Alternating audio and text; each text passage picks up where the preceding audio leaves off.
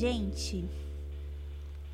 Olá, queridos ouvintes da Rádio Missioave. Aqui quem está falando é a Emily, diretamente da Jordânia, no Oriente Médio, para apresentar para vocês o Conta Pra Gente.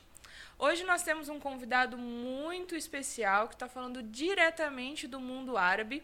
E nós, por, por questões de segurança e, e protocolos que ele pre precisa seguir, nós daremos um nome fictício para ele, que é Rafael. Então seja muito bem-vindo, Rafael. Obrigado, pessoal. Obrigado, Emily, pelo convite. É um prazer estar aqui com vocês e poder contar um pouquinho da experiência que a gente tem vivido aí pelo mundo afora. Bom, Rafael, é um prazer ter você aqui com a gente. E para a gente já começar, eu já gostaria de fazer uma pergunta para você. Rafael, conta pra gente como que foi a, sua, digamos, o seu primeiro contato com missões, né? Aqui no Conta Pra Gente a gente compartilha a trajetória de missionários, o, o, seu trabalho no campo. Consequentemente, a gente apresenta oportunidades e muitas vezes, né, os nossos convidados ele acabam dando noções de, de processos ou daquilo que os nossos queridos ouvintes possam estar passando e queiram se envolver mais com missões. Então conta pra gente, como que foi aí a sua, o seu início na jornada missionária? Nossa, começou há um tempinho atrás, viu? Mas foi interessante porque eu tava lá na, na igreja onde eu frequentava, lá, lá no Brasil, e, e eu não sei porquê, né? Acredito que divino, o Espírito Santo que toca na gente. Eu comecei, eu fazia muitas atividades na igreja, eu e minha esposa, né? A gente tinha muitas atividades. Era diretor dos jovens e é diretor da comunicação, um monte de coisa. A gente nunca ficou parado, né? Nunca ficamos parados, mesmo estando no Brasil. E a gente estava lá no Brasil e tudo mais tal. E aí eu olhei, teve um dia, na, um dia de culto normal, eu tava olhando para a igreja. A minha igreja era uma igreja muito grande, né? Tinha mais ou menos 1.200 membros considerada relativamente grande. E daí eu tava olhando para aquele mundo de gente, né? Aquelas 1.200 pessoas que estava lá, a igreja lotada. E eu pensei, meu, se alguma pessoa aqui na rua passar aqui na frente da igreja agora, ou sei lá, qualquer outro dia, e ele quiser saber alguma coisa da Bíblia, alguma coisa de Deus, meu, aqui dentro dessa igreja tem 1.200 pessoas que é capaz de falar alguma coisa para ele. Daí eu falei, cara, e aqueles países lá longe, lá que a gente só ouve dizer que não tem praticamente cristão, é, número muito baixo de, de pessoas que acreditam em Deus e tudo mais tal. Se alguma pessoa estiver andando na rua e quiser saber de Deus, quem tá lá para falar? E aquele negócio começou a me incomodar. E então eu, eu guardei para mim, nem compartilhei com a, com a, minha esposa, nem nada. E guardei por um tempo e tal. Comecei a orar por isso. E teve um dia que eu compartilhei com a minha esposa. E ela falou que também tinha senti tava sentindo a mesma coisa. Então, assim, a gente, sem conversar, estava sentindo a mesma coisa. Então, a gente começou a orar realmente para que Deus mostrasse algum caminho, alguma, alguma solução, alguma ideia tal, do que, que a gente podia fazer. E acontece que, desde quando a gente começou a orar por isso, passaram três anos.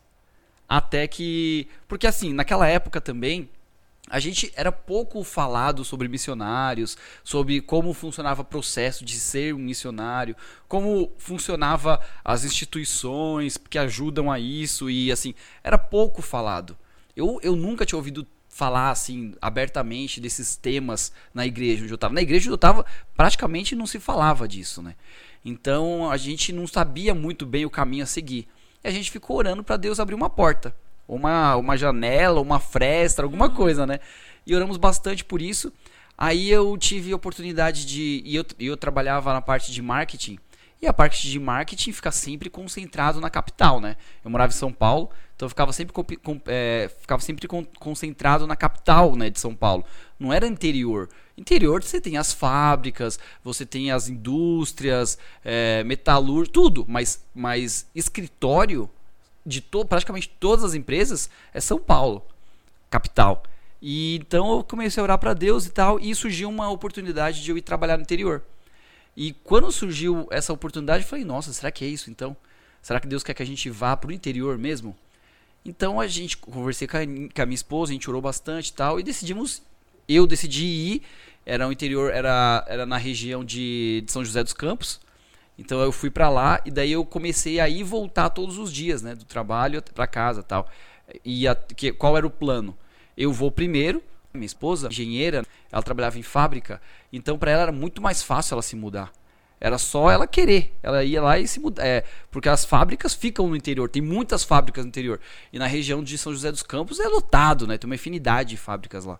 E daí ela tinha muita facilidade de arrumar emprego ela mudava de emprego, assim, ela, é, porque naquela época, assim, foi o boom das empresas, surgiu uma lei também, que a empresa tinha que ter engenheiro e tudo mais, tal. Então as empresas estavam todas loucas atrás de engenheiros e tinham poucos no mercado.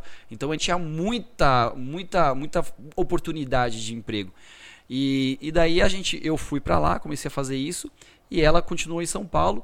E cara, por incrível que pareça, ela ficou, a gente ficou, acho que dois anos aproximadamente nessa vida, dois anos ou três anos, eu não lembro exatamente quanto tempo, mas a gente ficou um bom tempo nessa vida e ela não conseguiu arrumar emprego.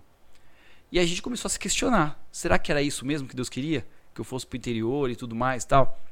Porque a vida não é fácil, ir voltar tudo, viajar todos os dias a trabalho não é, não é muito fácil, né? E eu fazia esse percurso de moto, então era, era perigoso, além de ser cansativo, ainda era perigoso. E daí aconteceu que Deus abriu uma porta pra gente e a gente acabou indo ser missionário. Primeiro, primeira vez que a gente saiu do Brasil, por incrível que pareça, a gente foi foi foi para os Estados Unidos, né? Um país que a gente que normalmente a gente conhece como que sempre exporta missionários, né? E a gente foi primeiro para lá, foi a nossa primeira parada e lá a gente fez um curso de como é, tratar da saúde, é, mas com foco em missão, em em saúde seguindo remédios de Deus, ou seja, sem comprimido, sem aspirina. É, basicamente é um tratamento que você faz com água, com massagem e, e com ervas. Então a gente foi fazer com plantas, ervas e tudo mais. Tudo que a natureza pode nos oferecer. Uhum. Então a gente foi para lá, a gente fez esse curso que era de seis meses, a gente ficou nos Estados Unidos um ano. E depois de lá a gente foi para o mundo. Uau! Uau! E a gente muitos convidados que já passaram por aqui, né, é, compartilharam sobre esse processo do chamado e, e principalmente para pessoas casadas é interessante como que Deus fala, né, de ambas as partes e, e eu achei muito interessante o fato de é, Deus falar com você, despertar né, em você é, essa necessidade, essa demanda. Né? Você compartilhou também sobre o seu processo de, de vocês, é, o que, como Deus foi movendo e, e em relação ao trabalho, mas eu queria que você compartilhasse um pouquinho mais sobre como que foi. É, vocês já foram por uma organização ou vocês foram para os Estados Unidos? Vou estudar, porque o meu, o meu caso foi assim. Eu não tinha entend... eu não sabia ainda como seria. Eu queria estudar sobre missões. E aí eu fui fui para Curitiba e fazer um curso, mas ainda eu não tinha aquela convicção. Como que foi? Para você foi a mesma coisa ou foi diferente? Olha, foi bem parecido, porque assim, por a gente ter ficado esse período, eu, eu trabalhando no interior e a gente ter essa dificuldade e tudo mais, tal, a gente começou a pensar que tipo assim, talvez não seja o plano esse. Aí quando a gente teve a oportunidade de ir para os Estados Unidos, a gente falou, será que é o plano esse? Então a gente fica mesmo com com o pé atrás. A gente ficou com o pé atrás não por não confiar em Deus. A gente confia 100% em Deus. A gente não confia na nossa interpretação do que Deus quer pra gente. Exatamente. Aí foi esse o ponto. A gente tinha 100% de certeza que Deus queria. É, mas a gente não sabia se era aquilo. Sabe? A gente se fica, era a hora, se era. Se era daquele jeito, se era naquele momento, se era lá. Então, a gente. Qual era a ideia que a gente foi para os Estados Unidos? A gente falou: ó, a nossa ideia aí é ir para os Estados Unidos e, mano, não voltar para o Brasil. A, a gente quer ser missionário, mas é, a gente não tinha ainda todas as informações. A gente não tinha, quando a gente saiu do Brasil, a gente não sabia o que poderia acontecer, o que, que iria acontecer. É, o nosso plano era: vamos para os Estados Unidos fazer esse curso de seis meses, vamos ficar nos Estados Unidos um ano. E caso a gente caso Deus não queira mesmo que a gente seja missionário. Porque tem muitas pessoas que não são missionárias e continuam fazendo o trabalho de Deus. Na verdade, assim, me, me corrigindo, né? São missionários, mas não o missionário que a gente está falando, no sentido de ir para fora, ir além mar, é, nesse sentido. Porque missionário, se você é cristão, você é missionário. Não tem como ser cristão e não ser missionário. Essas duas é impossível. No reino de Deus não existe cristãos não missionários. Então, é, voltando, é, o que eu, a gente pensou, vamos para os Estados Unidos. a gente fica um ano lá. Caso faz esse curso, caso nenhuma porta se abra, se abra nesse um ano que a gente não sabia se iria abrir mesmo, a gente volta no Brasil e recomeça a nossa vida. Pelo menos vai ser um ano em que a gente vai aprender inglês. A gente não tinha o inglês, né? Então, pelo menos a gente vai voltar falando inglês. Isso vai ser muito bom para o nosso currículo, vai ser muito bom para nossa carreira tal. Mas esse era o plano B. O plano A era ir para lá, fazer esse curso e de lá ir fazer missão em algum outro lugar. A gente estava disposto. A gente, eu lembro quando a gente saiu do Brasil, que a gente tinha na nossa mente era queremos ir para um lugar onde é, não tenha muito cristão, onde o número de cristãos seja baixíssimo e fazer a vontade de Deus. E esses, quando a gente olha, olha no mapa, onde são esses lugares? Europa ou Oriente Médio, janela 1040 tal. Então a gente tinha a nossa cabeça. A gente quer isso. Mas se não acontecer isso, o plano B é volta para o Brasil e recomeça tudo de novo, agora com um currículo um pouquinho menor, melhor porque tem o inglês, né? Então esse era o nosso plano. A gente tinha realmente a insegurança, não da fé, como eu falei, mas sim a segurança do plano de Deus para nossa vida. Mas a gente precisava arriscar, porque aquilo já era um incômodo muito grande na nossa vida.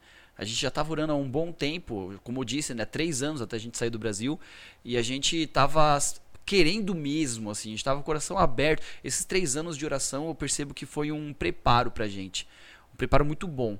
Porque se a gente tivesse, tipo assim, eu comecei a orar agora, amanhã já aparece alguma coisa, talvez a gente poderia desistir, porque foi muito fácil o processo. Como o processo desses três anos foi longo, e principalmente quando eu estava morando fora, é, morando em, é, em um lugar e trabalhando no outro, era muito cansativo. Então foi um, foi um período de, de amadurecimento. Então a gente amadureceu bastante nesses três anos até, até sair do Brasil. E é interessante te ouvir falar, porque é, durante o tempo que eu trabalhei no Brasil com mobilização, né, eu percebi que muitas pessoas querem se envolver com missões, mas não sabem como.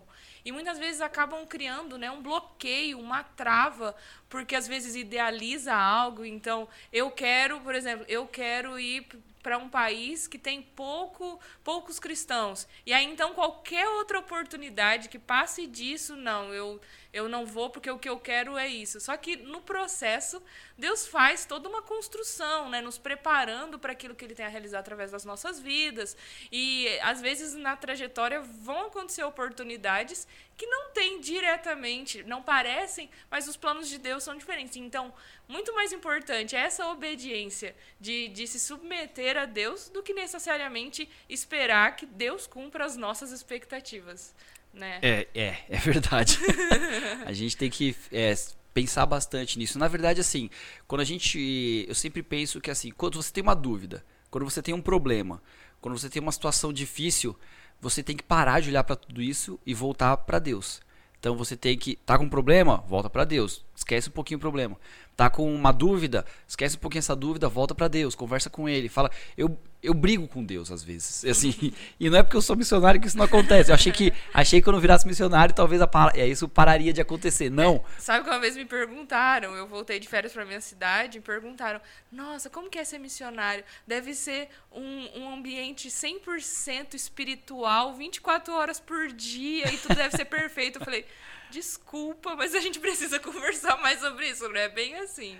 É, é, é, o contrário, na verdade, né? Porque é ali que Satanás quer mesmo acabar com tudo, né? Uhum. Então, o pessoal sempre fala: ah, mas na igreja tem muita briga, na igreja tem muito negócio. Quando junta os, os, os crentes, né, pra falar crente, mas os cristãos para jogar um futebol, é, sempre sai briga e não sei do que, papá. Mas é claro, isso daí, para mim, isso daí é muito claro. É óbvio que isso vai acontecer. Porque é lá que Satanás quer destruir, é lá que Satanás quer acabar. Satanás não quer acabar com uma família totalmente é, é, quebrada, totalmente, sabe, é, sem, sem princípios. Né? Não, porque essa família já está onde ele quer que esteja. Ele quer acabar com uma família em que há comunhão, uma família em que todos se amam, uma família em que todo mundo se dá bem. É ali que Satanás quer, quer, quer acabar. Então, meu, sempre vai acontecer isso. Na igreja, na sua igreja pode acontecer isso. Ah, tem muita briga na igreja, tal, tal, tal. Fulano não fala com o ciclano. Meu, vai acontecer isso, porque é ali que Satanás sempre quer, é ali que ele está apontando as armas dele. Ele não está apontando as armas para um lugar que as pessoas já são dele, né? Então, realmente, isso, isso acontece na missão também. Na missão, tem conflito, tem atrito? Tem. Mas isso é, é, faz parte do processo de amadurecimento dos missionários que estão naquele lugar e também faz, faz parte, infelizmente, dessa guerra espiritual que existe. Porque Satanás não vai jogar a, os mísseis dele em um lugar em que é terreno dele. Não, ele tem que jogar onde não é terreno dele ainda. E é esse o combate que a gente combate todos os dias, né? Essa batalha que a gente combate todo dia. É, é, é, é esse, é esse atrito que existe, né? E você falou um ponto legal que, que assim, é, quando você também pensou em, em ser missionário, tal, tal, tal, você não sabia o que fazer, tal, tal, tal, achava que o mundo ia ser maravilha, tal. E isso aconteceu comigo, eu falei lá, eu falei que saí do Brasil, não tinha muita informação. O bom essa, essa, essa rádio, esse podcast, que vai, é uma rádio que vai virar um podcast também, é, a gente. A ideia é realmente dar esse tipo de informação, porque quando eu saí do Brasil, pouquíssimo se falava de missionário. Agora, assim, de uns 5 anos para cá, que começou a se falar bastante. Então, isso é muito bom e, e, e é muito bom que isso sempre cresça, porque quanto mais informação a pessoa tiver mais, mais, mais ela conhecer, mais oportunidades ela tiver, mais é, chances ela tiver de ir para um lugar ou outro lugar com uma instituição, com outra instituição, é melhor, dá mais confiança. Quando eu saí do Brasil, a gente saiu por nós. A gente ia ficar um ano nos Estados Unidos por nossa conta. A gente não tinha ninguém dando suporte pra gente. Ninguém. Era o que a gente juntou do nosso trabalho. E depois dos Estados Unidos, a gente foi para outro lugar e também a gente, a gente ficou, na verdade, depois que a gente saiu do Brasil, a gente ficou ao todo três anos vivendo com o dinheiro que a gente tinha juntado. E Deus é maravilhoso, que abençoou muito, né? Muito, muito, assim, porque pelas nossas contas não ia dar tudo esse tempo, né? É porque Deus multiplica mesmo. Ainda mais porque quando a gente estava economizando, gente, todas as nossas contas a gente fazia. O dólar estava dois reais naquela época. Hum, saudades. e, e quando a gente saiu do Brasil, o dólar já tava 4. E agora eu nem sei mais quanto que tá. Mas, mas para você entender, assim, que realmente a economia só foi piorando. E mesmo assim, Deus abençoou de um jeito tão grandioso que a gente ficou três anos fora do Brasil sem nenhuma instituição e sem ninguém ajudar a gente em doação. A gente era voluntário e ficamos voluntários esse tempo todo Claro, a gente tinha um, uh, um, suporte de moradia e tudo, mas só. Então, assim, era, era uma situação, não era, não era fácil. E mesmo assim, Deus abençoou muito. E hoje a gente vê que tem muitas. Hoje a gente já está por uma instituição, a gente já não tem mais essa preocupação financeira. Então, por essa parte, ficou muito melhor para a gente. Até porque se a gente fosse dependente da gente, aí já teria, ter, já teria estado no Brasil de novo, né? Porque o dinheiro uma hora acaba. É. Durou bastante, mas acaba. E tem, tem, aquela expressão, né? Que tem coisas que só milionário e missionário vive. Que eu não sei o que acontece, mas na caminhada, às vezes, Deus coloca umas pessoas que de repente quer fazer algo pela gente, quer cuidar. Eu constantemente eu recebo ofertas de pessoas falando: Ó, oh, esse aqui é pra você comer um lanche. Na Páscoa, recebi uma mensagem de uma pessoa, olha, tô enviando um dinheiro para você comprar um chocolate, que eu sei que aí não tem ovo de... Mas compra um chocolate na... Sabe? Coisas pequenas, coisas... Mas é, é lindo, assim, o cuidado de Deus, né? E, e, e como que as coisas acontecem e abençoam as nossas relações.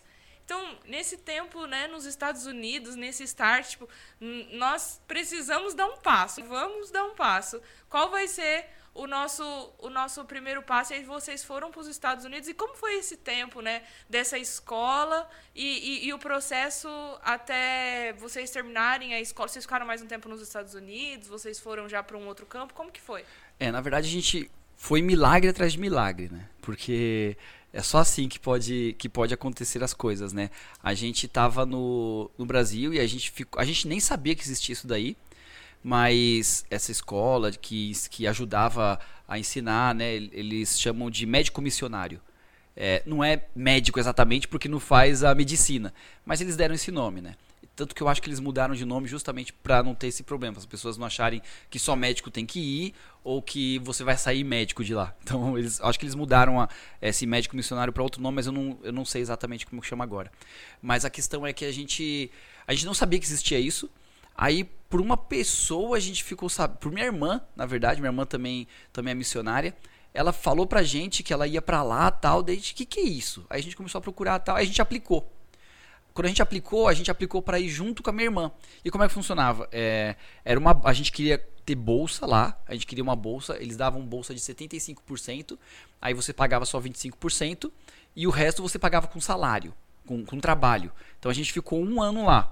Desse um ano, seis meses a gente ficou trabalhando nessa clínica para pagar os outros três meses que a gente ia estudar. Então foi isso que aconteceu. Então seis meses a gente, eu trabalhava de faxineiro. Uau. Eu era de faxineiro, eu trabalhava de faxineiro. Nossa, cada história. Mas tudo bem.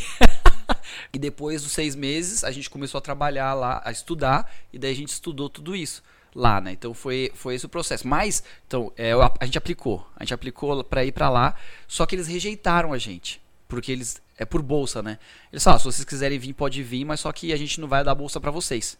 A gente ficou bem triste, né? E naquela época a gente falou, ah, então tá bom, então não era isso que Deus queria, né? A gente ficou triste por não ter essa resposta de Deus, mas a gente ficou ainda confiante que Deus tem, tinha um caminho pra gente.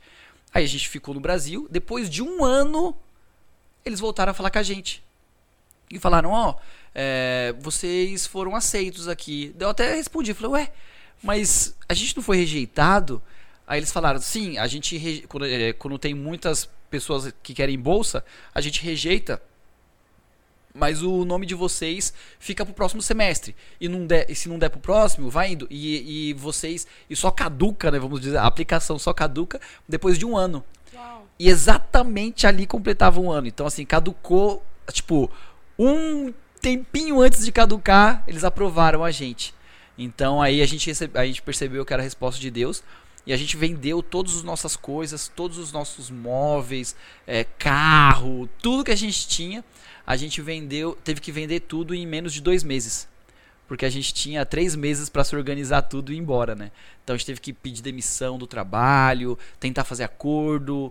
É, eu, eu tinha minha empresa, né? Então eu não, não tinha essa história, eu tive que fechar a empresa. Na verdade, eu congelei ela e depois eu fechei mas ela teve que pedir demissão, não conseguiu fazer acordo e tudo mais tal. E a gente teve três meses para ir realmente, né? Quando esperamos três, ó, que engraçado, né? Três anos de oração, três anos de oração para em dois, três meses ter que resolver a vida, né? É. Então às vezes acontece isso também, né? Você espera, espera, espera e de repente você tem que mudar tudo, né?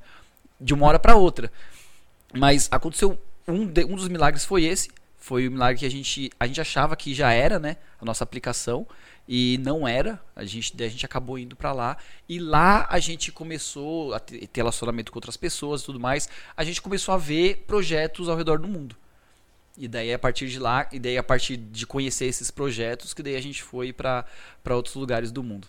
Uau! E o tempo de Deus, ele realmente não é o nosso tempo, né? E ele faz as então, após os Estados Unidos, após essa escola, né, como que foi? É, porque eu sei que né, a gente conversou um pouquinho, vocês tipo, passaram por outros países, é, se envolveram com outros trabalhos.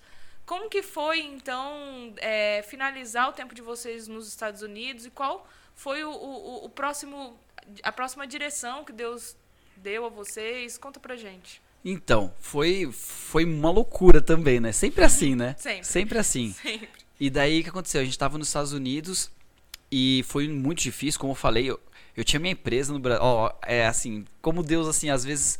É, Deus faz umas coisas que é até engraçado, depois que a gente vê. Enquanto a gente, a gente acha engraçado. Enquanto a gente tá passando, a gente fala, nossa, mas por quê, né? Que nem assim, eu saí do Brasil, eu tinha minha empresa, eu já tava trabalhando, eu trabalhava de casa praticamente. Isso que nem era, nem tinha coroa, nem tinha, quando praticamente ninguém trabalhava de casa, eu já estava nesse processo, já trabalhava praticamente de casa. Eu só ia dois dias para a empresa que eu prestava serviço. É, eu era da parte de marketing, de, de, fazendo a parte de marketing, e a minha vida era muito tranquila já, já estava bem. É, por alguns, algum tempo eu tinha que ir todo dia para essa empresa, mas depois de um tempo eu parei de ir todos os dias e trabalhava de casa e ia só de vez em quando. Então, quando eu cheguei nos Estados Unidos, eu fui trabalhar de faxineiro. Então, assim, foi uma diferença muito grande. De faxineiro de uma clínica. Vocês não sabem o que é isso. é muito pior. É muito pior, porque ia, ia pessoas lá se tratar é, de com é, tratamentos naturais. Uhum. Era uma clínica de tratamentos naturais. E as, essa pessoa ia lá se tratar nessa clínica, tinha pessoa que é com câncer, tinha hum. pessoa, pessoa muito ruim de, de, saúde, né? Então, quando eu entrava para limpar, principalmente o banheiro, era um caos, era um caos, era um caos, assim, vocês não têm ideia. Aquele cheiro, sabe? Aquela coisa assim, tudo sujo, até na parede, às vezes até no teto. Uau. Então, assim, era muito, muito, foi muito traumatizante pra mim, né? Foi muito traumático. Eu nem sei Olha se só, de pra você que imagina que pros Estados Unidos é sempre uma bem, é tudo lindo, maravilhoso. Olha só a experiência do Rafael Só é, como só, missionário. só é uma benção quando, quando você assiste Hollywood, né? Ali É, eles pintam uma exatamente. benção. Conheço muito missionário que teve muito choque cultural nos Estados Unidos. Aí eu tive, eu tive um choque bem forte, principalmente por isso, né? Porque eu trabalhava muito bem no Brasil e eu fui pra lá trabalhar de faxineiro. E daí a gente ficou lá trabalhando e a gente teve a oportunidade de ir para um encontro que existe na minha, na minha igreja que só acontece de 5 em 5 anos. E eles juntam todos os líderes do mundo inteiro nesse lugar. E a gente foi pra lá. E lembra que eu falei que a gente tá, saiu do Brasil só com a vontade de ir pra um país que tivesse pouco crescimento de cristãos e tudo mais, tá? Ou Europa ou Estados Unidos. Quando a gente saiu de lá, a gente saiu com duas possibilidades. Quando a gente saiu desse encontro, né? Depois que a gente foi nesse encontro, a gente saiu com duas possibilidades: ou de ir pro Oriente Médio, ou de ir pra Alemanha. Nos dois lugares estava rolando um processo eh, seletivo, né? Que eles estavam querendo justamente casais que não tivessem filhos e que fosse relativamente jovem e que não fosse de família pastoral. Assim, tipo, eu não sou pastora, a Aninha também não é pastora. Então eles estavam buscando casais que tivessem uma vida normal, assim, né? Sem ser já dentro da, da igreja e tudo mais. Então a gente aplicou para esses dois lugares e Deus, cara, foi direcionando de uma maneira tão incrível, assim, tão incrível, que quando a gente recebeu mesmo o chamado, a gente falou, a gente já tinha certeza que era aquele o caminho, sabe? E quando a gente recebeu o chamado, a gente recebeu o chamado faltando é, dois meses pra gente voltar, pra dar um ano que a gente estava nos Estados Unidos. Olha só, a gente chegou lá, teve a oportunidade de ir para esse lugar. No mesmo mês, a gente chegou em julho, junho. Em julho, a gente foi para essa, essa conferência. Conhecemos, fizemos essas, essas duas aplicações. Rolou o processo durante o ano inteiro. Quando chegou em maio do outro ano, Uau. foi que a gente recebeu o chamado realmente. Então, assim, já tava no bico do corvo pra gente voltar pro Brasil, voltar pra nossa vida. Então, foi assim, como eu disse, né? Às vezes Deus deixa até o último minuto porque ele ainda quer que você aprenda alguma coisa que você não aprendeu. Eu, eu penso assim. E Deus ensinou muito naquele ano que a gente Esse teve é o lá. normal, né? Esse é o normal. Aí a gente recebeu o chamado de ir pro Oriente Médio e ainda não tinha o país certo. Eles só falaram assim, ó, aprovamos vocês aqui. Não, e foi incrível, tenho que contar essa história. Pode a gente contar, tem tempo, é. Conta pra gente. O que aconteceu? A gente, a gente aplicou para esses dois para esses dois projetos. Só que quando chegou em janeiro, janeiro ou fevereiro, se eu não me engano, eu não sei exatamente o mês. A, a minha esposa é muito melhor que eu nisso. Foi entre novembro e fevereiro. o tempo exato não sei. Mas teve um outro congresso menor e só para jovens. E nesse congresso a gente sabia que ia estar essas duas instituições que a gente aplicou. Uma instituição que era para para Austrália, desculpa, era para Austrália, não é para Europa. Uma que era para Austrália e a outra que era para Oriente Médio. E a gente foi nessa, nessa, nessa, nessa conferência de novo. Quando a gente. Nossa, uma coisa louca. Eu, eu, eu fui sem saber onde ia dormir. A Uau. minha ideia talvez era dormir no carro, se eu não conseguisse arrumar um lugar pra dormir. Aí eu consegui lá nesse congresso, eu consegui arrumar um lugar pra dormir. Eu dormi no chão de um, de um, de um quarto lá de hotel de um amigo meu, que eu encontrei lá, assim, do nada. Nossa. Nem sabia que ele ia estar lá. Mas beleza. Aí a gente chegou nesse lugar e, e a gente começou a procurar os stands, né, do, dessas, dessas empresas, né? E a gente achou o da instituição que estava fazendo a seleção para Oriente Médio.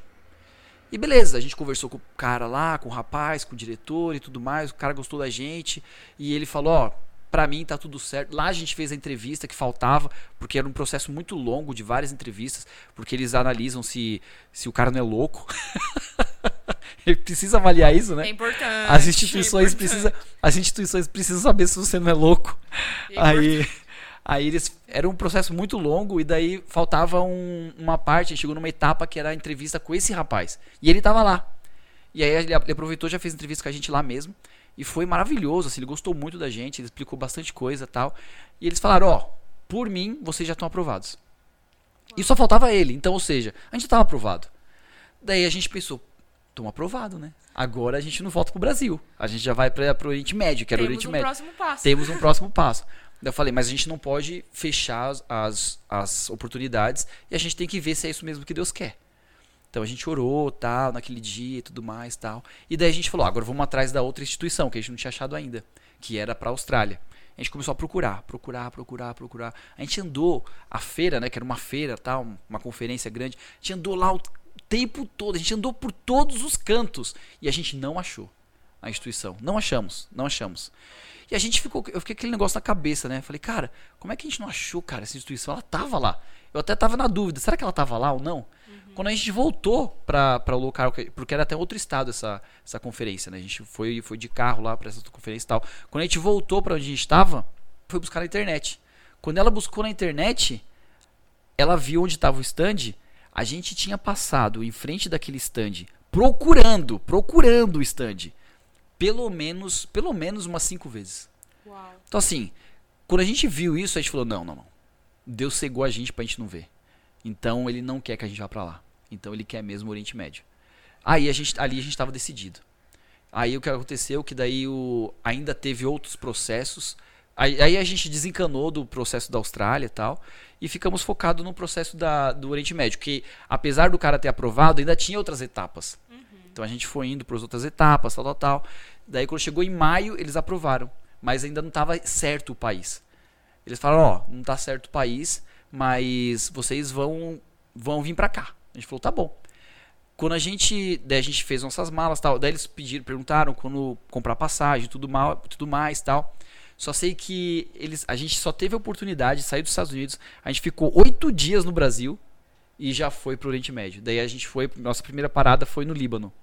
Então, porque a gente nem sabia para onde ia ir ainda. Tinha alguns países que estavam que estavam na lista que era o Líbano, era a Jordânia, era Omã, é, também tinha hum, é, Líbano, Jordânia, Omã, tinha Iraque e tinha mais um que eu não lembro qual que é. Eu acho que é, eu acho que era hum, é, Emirados Árabes. Então tinha essas oportunidades. E a gente foi pra lá sem saber. Depois quando chegou lá, eles resolveram que Chegou lá, você fala Líbano? isso. Ah, legal. É, quando a gente- porque a gente saiu do Brasil. Já no Oriente Médio. É, a gente sabia que ia pra algum desses lugares, mas também não sabia qual.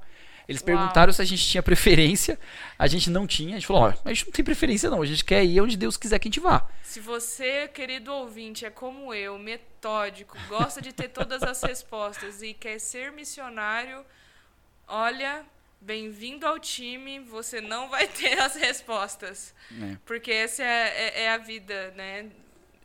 Deus nos direcionando e quando a gente. É, é, é, o, é o tempo todo as coisas mudarem e, e ao mesmo tempo que é desafiador e às vezes no- nos tor é, torna para nós mais difícil, é, mesmo eu sendo metódica, mesmo querendo ter todas as respostas, ter esses momentos em que Deus direciona, muda o rumo e você fala, uau, Só, só, só corrigindo, agora que tô, você perguntou, lembrei aqui, ficou mais claro. Na verdade, a gente não foi direto pro Líbano. A gente foi pra Jordânia. A, gente, a gente foi direto pra Jordânia. E daí, quando a gente chegou na Jordânia, o rapaz falou assim: ó, vocês vão ficar aqui é, pelo menos três meses, talvez mais, talvez mais seis meses. Mas não, não, não se prende que vai ser a- aqui a parada final, né? A Jordânia é a parada final. Então a gente foi direto pra Jordânia. A gente foi direto do, do Brasil pra Jordânia. E então, assim, pra, pra gente, a gente tava na cabeça, meu, talvez vai ser a Jordânia, assim. Então a gente vai ficar por lá. E a gente foi. E daí que foi a. Que foi a. A parte assim que, que eu posso falar que foi o, um dos maiores perrengues que a gente passou, né? Que a gente passou quando a gente chegou na Jordânia. O que aconteceu? Quando a gente chegou lá, a gente. A gente o- uma, uma moça foi uma moça que a gente já tinha participado do processo seletivo com ela, ela que ele fez entrevista com a gente e tal. A gente chegou lá, ela, ela pegou a gente no aeroporto e daí ela, ela levou a gente para uma cidade e tal. A gente ficou lá, dormiu, né? Porque o fuso horário é totalmente diferente, a gente tava quebrado. E até porque os oito dias no Brasil foi, foi só de correria, né? Porque a gente já tava um ano fora do Brasil, ficou oito dias e já saiu de novo, né? Então foi super corrido tudo. No Brasil, esses oito dias a gente fala que só foi pra trocar as malas, né? trocar as roupas, né? De dentro das malas. E daí a gente foi pro. pra Jordânia e quando a gente chegou lá, a mulher ficou com a gente um dia, aí o outro, esse cara que, que aceitou a gente foi para lá também. Ele encontrou com a gente no sábado, a gente chegou, se não me engano, numa quinta ou numa sexta. Aí ele encontrou com a gente no sábado. Mas no domingo, todos eles foram embora. E daí, daí que aconteceu? Esse, esse, eles tinham uma ajuda pra gente. Como eu falei, a gente foi como voluntário. Mas a casa e, e algumas outras coisas eles davam pra gente. Eles essa instituição bancava. Não bancava as outras coisas, mas moradia eles bancavam. Moradia e, e a começar a estudar árabe. Essas duas coisas eles bancavam pra gente. E daí o, o rapaz chegou pra mim e falou assim: tá aqui o dinheiro para você passar três meses então, assim, se você gastar mais que isso, é sua conta. Se você gastar menos que isso, beleza. Mas tá aqui o dinheiro para você passar esses três meses. E daqui três meses eu volto. E foi embora. Aí a gente. Aí eu falei, mas a gente só pode ficar no. Eu tinha reservado o hotel pra uma semana, né? Eu falei, mas a gente só pode ficar uma semana no hotel. Dela, então você tem que arrumar uma casa em uma semana. E a gente não falava. Aí eles foram embora. Eles foram embora. Ficou eu e uma outra americana que veio também nesse mesmo. Nesse, por essa mesma instituição. Aí ficou nós três assim. Eu falei, cara, e agora, velho? O que a gente vai fazer? Porque a gente estava num hotel, num lugar que a gente não sabia onde que era, num bairro que a gente não conhecia, numa cidade que a gente não conhecia. A gente estava na capital da Jordânia, que é Amman, mas a gente não conhecia nada, nada. Ah, e para piorar, era o período de Ramadã. Eu não sei quantos vocês sabem, mas no período de Ramadã você é, o, o, comércio ele funciona em câmera lenta, assim, eles abrem a hora que eles querem, eles fecham a hora que eles querem, eles não trabalham, poucas pessoas querem fazer negócio nesse período, então é muito complicado. E a gente chegou nesse período, num país que a gente não conhecia, numa língua que a gente conhecia, numa cidade que a gente conhecia, nem os bairros a gente conhecia. É, com, com ainda num período que era o Ramadã, num período que a gente não conhecia. Então, assim, tudo a gente não conhecia, era novidade em tudo. Então, essa hora, cara, eu lembro que eu, que eu virei pra minha esposa e falei: vamos orar. Aí a gente orou para Deus, falou: Deus, ó, você tá vendo nossa situação, a gente não conhece nada, a gente não sabe nada, a gente tá sozinho, a gente não conhecia ninguém no país. Ninguém. A gente não. Ah, a gente conhecia. Eu conhecia um, um pastor de ouvir falar. Eu conhecia esse pastor, mas esse pastor tava de férias. Então, ou seja, não tinha ninguém, exatamente ninguém que a gente conhecia. Não tinha ninguém que a gente podia pedir ajuda. E daí a gente pede ajuda. Às vezes essa hora é bom não ter ninguém para pedir ajuda, porque quando tem alguém para pedir ajuda, você você se apega a essa pessoa e já era, né? Mas na verdade você tem que se apegar a Deus, né? Falou, Deus, nos ajuda, porque ah, se for pela gente, já era, né? A gente vai gastar esse, esse, esse dinheiro aqui três meses, a gente vai gastar em uma semana e já era, porque se a gente fosse ficar no hotel, não ia ter condições. Então a gente orou para Deus tal, e daí começamos o processo de arrumar a casa, de arrumar, um, arrumar tudo tal, e foi, e sim, sem mentira, foi um milagre atrás do outro, assim, ó, foram vários milagres, vários milagres. Então assim, foi Deus guiando, assim, direcionando a gente de uma maneira assim espetacular. E isso daí foi muito bom, porque isso fortaleceu a gente. Fortaleceu a gente no que a gente iria fazer no futuro. Ele falou: não, não, é isso que Deus quer. Então vamos em frente. Então sempre quando aparecia um problema, depois desse processo todo, depois que a gente arrumou casa, depois que já a gente estava estabilizado, depois de três meses o cara voltou, deu falou que a gente ia continuar. A gente ainda teve um período que a gente foi para os Emirados Árabes, ficamos lá, é, no, não era em Dubai, mas era num Emirado do lado de Dubai que eu sempre esqueço o nome. É, a gente ficou nesse outro Emirado lá um tempo também. Depois voltamos para Jordânia. Depois fomos para as Filipinas. Então, assim, é, e depois fomos para o Oriente Médio. Então, assim, andamos bastante por aí. Mas esse, esse início foi muito bom, porque sempre que alguma outra coisa acontecia, quando a gente teve que sair da Jordânia e ir para as Filipinas, também foi um processo miraculoso, assim. Mas a gente sempre orava, olhava para trás e falava: Não, Deus ajudou ali, Deus ajudou lá atrás. Lembra quando Deus ajudou a gente lá atrás? Então, Ele não vai abandonar agora. Então, assim, sempre tendo essa confiança, né? Quando a gente saiu das Filipinas e foi para um outro país do Oriente Médio e tudo mais tal, uh, também foi traumatizante, né? E, e a gente, não, não, Deus ajudou aqui, Deus, Deus ajudou lá atrás, não, Deus vai ajudar aqui também. Ele continua fiel. E sim, é, exatamente. Ele continua fiel, ele só espera que a gente seja também, né?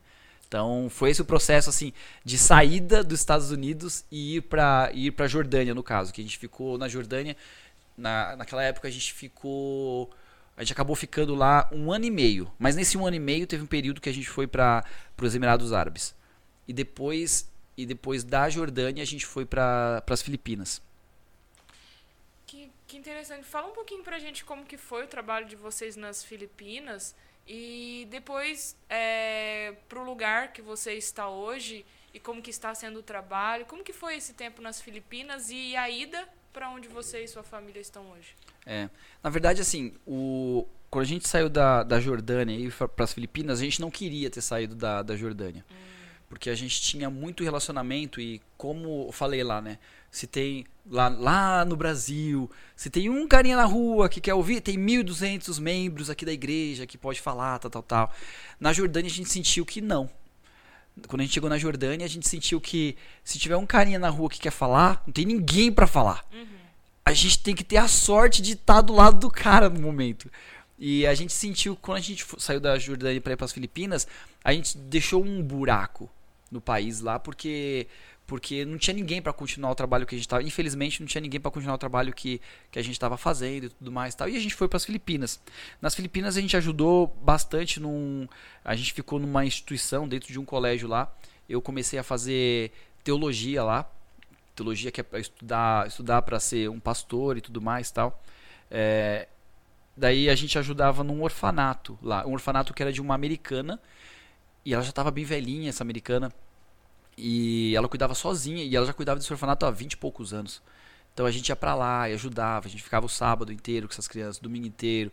É, sabe? Era muito gratificante trabalhar com criança e tudo mais. Foi lá que eu aprendi que a trabalhar com, com adolescentes. Porque eu sempre trabalhei com jovens no Brasil e tudo mais tal. Nas Filipinas eu também trabalhei com com adolescentes. A Anne trabalhou mais com crianças e eu trabalhava mais com os adolescentes. E lá que eu percebi esse meu lado. Porque até então eu odiava trabalhar com adolescente. Falei, não, não vou trabalhar com esse pessoal, mano, tudo revoltado da vida tal. Eu não gostava de trabalhar com os adolescentes. Mas lá nas Filipinas eu fui forçado a trabalhar com, com esses adolescentes tal. Dava estudo bíblico para eles, ensinava. Eu toco violão, né? Então eu ensinava violão para eles e tudo mais, ensinava baixo também. E comecei a trabalhar com esse, com esse outro público, né, que eu nunca tinha me envolvido. Isso foi importantíssimo. Esse período, a gente ficou pouco tempo nas Filipinas, a gente ficou oito meses nas Filipinas, só. Não chegou a dar um ano. Mas esse, esse período de oito, meses com adolescentes, que sabe trabalhar com adolescentes, porque eu sempre achei que não. Meu foco era jovens, né? Então, ela sempre falava que ela não tinha jeito para criança, né? E ela nunca é, cuidou de criança e tudo mais, tal. E lá nas Filipinas, não, ela teve que cuidar de criança, ela teve que cuidar de uma criança deficiente. Então foi, foi um período de muito aprendizado pra gente e de redescoberta, né? Então um outro ponto também que é interessante falar. Porque quando a gente é, sai, sai pra missão, a gente tem que estar tá aberto. A gente tá, tem que estar tá aberto para aprender humilde, tem que ser sempre humilde. Beleza, você é especialista nisso, tudo bem, mas agora você está num outro contexto, num outro lugar, então talvez você tenha que reaprender mesmo aquilo que você acha que sabe. E também tem que estar disposto a aprender coisas que você não quer aprender. Uhum. Eu não queria trabalhar com adolescente. Eu falava para Deus, não, Deus. Adolescente não, né? Mano, quando, quando eu recebi o convite lá na, pra, nas Filipinas, né? Aí eu falei, não, Deus, você tá de brincadeira comigo, né? Adolescente, você sabe que não dá. Eu não sei falar, falar com esse pessoal. Esse pessoal, mano, é muito torto. Não é meu público. Não é meu não público. É minha área. Eu nem sei lidar com eles, sabe? Eu não sei, mas Deus não. Você tem que aprender isso. E isso vai ser muito importante para você. E foi super importante. Porque quando, sa... quando a gente saiu das Filipinas, a gente foi pro Oriente Médio. A gente voltou pro Oriente Médio, né? E quando a gente voltou lá, a gente começou a trabalhar. Eu, particularmente, comecei a dar aula de, de música, né? De introdução musical. E comecei a dar aula de violão.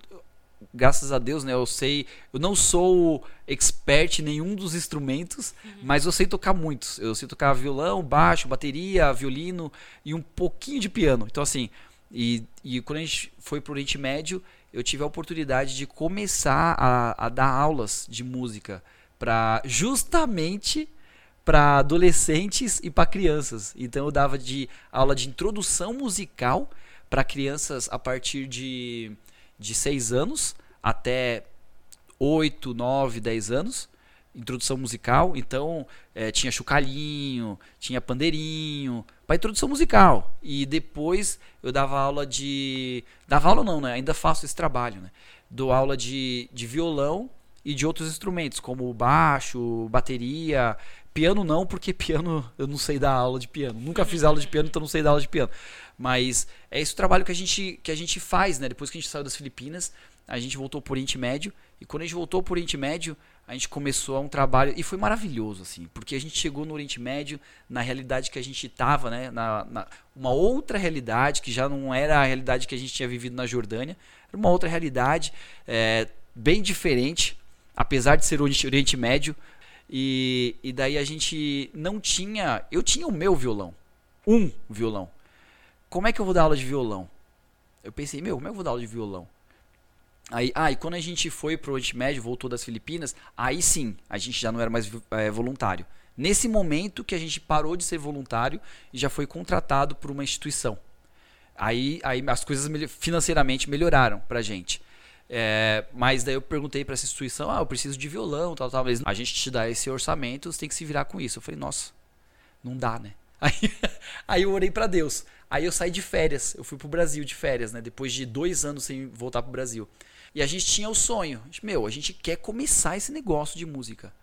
E a minha, na minha cabeça humilde, ingênua, pequena, eu pensava, quero voltar do Brasil pelo menos com mais um violão. Para ter pelo menos um violão para o aluno, né? Eu, o professor e o aluno ter um para estudar, né? E, cara, Deus foi tão maravilhoso, tão maravilhoso, que a gente voltou com 30 flautas doces, com um kit de introdução musical para crianças e para bebês, é, com dois baixos acústicos, é, que o pessoal chama de baixolão, mas é o baixo acústico, né? E, e com sete, cinco, seis violões. Uau. Cara, quando eu fiz essa. Eu, eu, lembro que eu até tirei uma foto, assim, ela tava lá no Brasil, na casa da minha sogra. Eu tirei uma foto, assim, com lágrimas no olhar, assim. Eu falei, cara, como eu penso pequeno. Eu queria voltar só com um violão. E Deus me deu de presente, tudo de doação, tudo de doação. Eu não gastei um tostão com 20, é, com 30 flautas, com todo esse aparato que eu falei para vocês. E quando a gente chegou nesse, nesse país no Oriente Médio, que é o país que a gente está até hoje, a gente começou a trabalhar com, com crianças nesse período. Infelizmente veio a pandemia, mas e aí a gente teve que, principalmente as aulas de flauta, a gente teve que cancelar, porque é flauta, né? Põe na boca, então o problema de transmissão é muito alto, né? O risco de transmissão é muito alto. Mas antes do, do de entrar o corona, a gente tinha fazendo aula, a gente já tinha um coral de flautas. A gente tinha um coralzinho de flautas que estava funcionando a todo vapor, assim, tava muito bonito. Eu, a gente teve até a oportunidade de fazer uma apresentação Cara, foi maravilhoso, foi lindo aquele dia. Ai, ouvintes, eu queria, eu vi esse vídeo, eu queria poder mostrar para vocês, porque realmente é a coisa mais linda. E, e, eles começaram tendo aulas de introdução musical, porque eles não sabiam nem tempo de música. Uhum. E já estavam tocando. E assim, e eu tinha, eu tinha esse, esse, essa, esse coralzinho de flautas, que eram só crianças. Eu estava com 15 alunos de violão. Eu estava com, com também três alunos de baixo e estava com um aluno, dois alunos, dois alunos de bateria. Então a gente estava praticamente com uma escola de música formada. Aí infelizmente veio veio corona e assim a, a introdução musical e, e flauta a gente teve que cancelar infelizmente. As crianças ficaram muito tristes. Imagina eu, eu fiquei super triste com isso. É, a, o violão e tudo a gente teve que dar um tempo bem grande. A gente parou por alguns meses, mas o violão a gente retomou mas o, o baixo e, o, e a bateria não, porque infelizmente eram, eram, eram pessoas já grandes tal, e eles tiveram que trabalhar para ajudar com o orçamento em casa, porque é, muitas pessoas perderam emprego tal, a situação não está fácil, né? ainda não está fácil, então é, muito se perdeu por causa disso, mas a gente está voltando devagarzinho, né? As aulas de violão eu tô com agora, a gente faz um trabalho, eu tô com três, quatro turmas de, de violão. Cada turma tem aproximadamente cinco alunos. Cinco, a outra seis, a outra cinco e a outra três. Então eu tô com esse número de alunos de violão, fora alunos particulares, né, que às vezes eu dou também. E, e a gente continua, né? O trabalho não para. E, e nessa, e nessa época de pandemia, aquele negócio, né? A missão de Deus nunca para. Então assim, não adianta. Você pode falar, ah, pandemia, tal, tal, coronavírus, ninguém pode sair de casa. A missão de Deus não para, não para. Independente da situação, independente do. Você lembra na época medieval que a gente estuda aí? O pessoal lá, como é que chama? Os valdenses, que eles viviam em caverna tal, e sempre se multiplicavam. Se eles saíssem lá, o pessoal matava, degolava eles tal. E mesmo assim a missão continuou. E isso não muda mesmo na época de corona, o que aconteceu? Eu fiquei um tempão, a gente foi. É, é, teve que cancelar tudo. O que comecei a fazer? Eu comecei a pôr meus vídeos de, de aula no YouTube. Então agora eu tenho um canal até que ensina aula de violão no YouTube. Então, assim, não para, não para. Ela só tem que se adaptar com a situação, né? Situação de pandemia, não pode sair de casa, não pode encontrar ninguém, então vai pra internet. Voltou a poder se relacionar, meu, volta a se relacionar também. Então, assim, a gente tem que estar tá aberto à, à, movimentação do mundo também, né? Para levar a missão. Porque a missão não para. Quem pode parar é a gente, mas a missão não. Exatamente. Deus, ele, ele, ele continua né, agindo e a gente tem o privilégio de fazer parte. E hoje, então, você e, e a sua esposa estão servindo né, nesse país a partir da igreja local com através da música e a gente teve uma surpresinha no meio desse caminho, né? Teve um novo integrante para a família. É verdade. é, então, na, no período de pandemia, cara, foi uma, um período assim de dúvidas, porque agora é um outro, novo integrante da família, né? E aí, o que a gente faz, né? Volta pro Brasil, tem o um filho no Brasil, é, a, a, instituição que a gente está que a gente está servindo, ela até propôs para gente, assim, se a gente quisesse ter o filho no Brasil, poderia. Então a gente pesou bastante todas essas coisas tal e colocamos na mão de Deus. E aconteceu que a gente teve um bebezinho, nosso filhinho. Infelizmente, assim, ele é, gravidez foi uma gravidez complicada. É, o bebê nasceu prematuro e os últimos dois meses até, até o bebê nascer prematuro ficou 100% deitada em repouso, né? Então ela ficou 100% deitada na cama e foi um período difícil porque isso acontece também, né? Na missão você não tem aquele suporte familiar, aquele suporte daqueles seus amigos que estão com você desde sempre, não tem. É só você e quem tá lá com você, né? Então a gente foi bem complicado porque como eu podia levantar da cama, eu tinha que fazer tudo, tudo para ela. Por um ponto assim, como eu disse que as aulas foram canceladas por causa do corona, então a gente eu tinha um tempo livre para dar esse suporte, né? Então até nisso Deus é perfeito, né? Porque daí eu consegui ajudar bastante nesse período. E daí o nosso filhinho nasceu, ele ficou um tempo internado e foi outro período, difícil, acho que foi o período mais difícil da minha vida, que ele ficou 15 dias internado, foi dificílimo, dificílimo, dificílimo pra gente. Teve até duas vezes que que a gente achou que ele tinha morrido mesmo, porque ele parou de respirar por, do, por dois momentos. Então foi um período bem complicado para mim e para minha esposa, mas graças a Deus passou. Hoje ele está aí com seis meses, feliz da vida, rindo para rindo, aquele sorriso banguelo lá, rindo para todo mundo. Então a gente está muito feliz aí porque Deus realmente ele só faz maravilhas em nossas vidas, né? Obrigada por compartilhar com a gente sobre a sua história, a história da sua família, o seu chamado e como Deus te direcionou e, e te capacitou e e, e, deu né, tudo que era necessário, né, nunca, nunca faltando nada, e com as surpresas, você e a sua família sempre com o coração tão disponível e tão obediente a Deus, né, mesmo em meio às incertezas do processo, né, lá, anos de oração para de repente, pro, agora temos, é. né, então, muito obrigado, muito obrigado por, por compartilhar com a gente a respeito né, de obediência, de, de submissão e, e mesmo com as dúvidas e com as dificuldades, confiar em Deus. E para gente finalizar aqui, então encerrar é, esse programa, eu gostaria de pedir que você compartilhasse né, comigo, com, com os nossos ouvintes, é, um conselho missionário. Pode ser aquele, mission, aquele conselho que você gostaria de ter recebido e ninguém te falou, ou aquele conselho que você recebeu e, e foi importante para você. Conta pra gente. É, um conselho que, que eu daria para você que está querendo cair no mundo fora do Brasil, né? Mundo Alemar, até, no, até na missão no Brasil, né? Pode ser a missão no Brasil, qualquer lugar que você for fazer missão. É, se lembre de confiar somente em Deus. Deus é quem é, é o nosso exemplo, né? A gente tem que seguir o exemplo de Jesus sempre e confie nele, confie nele. Às vezes as pessoas elas erram, às vezes as pessoas falham, mesmo uma pessoa que está do seu lado pode falhar e isso não pode te abalar, não deixe isso te abalar, porque a sua confiança tem que estar 100% em Deus.